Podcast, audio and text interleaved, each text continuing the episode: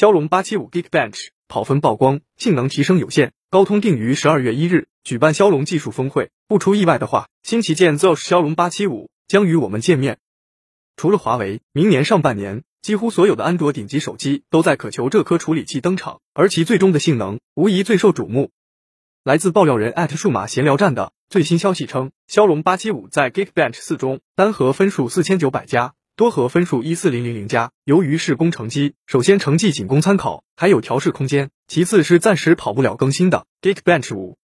对比骁龙八六五四千三百加，一三零零零加，骁龙八七五单核多核提升仅百分之十三和百分之七，比较有限。对比 A 十三一万三千七百六十九分之五千四百七十二，单核差距。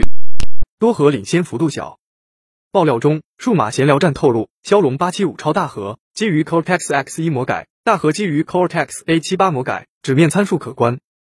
联想到已经在 iPad Air 四上首发的 A14 处理器，同比提升幅度同样有限。看来今年步入五纳米时代，都不敢标性能，而是专注功耗优化了。更多精彩内容，敬请关注每日 IT 快讯。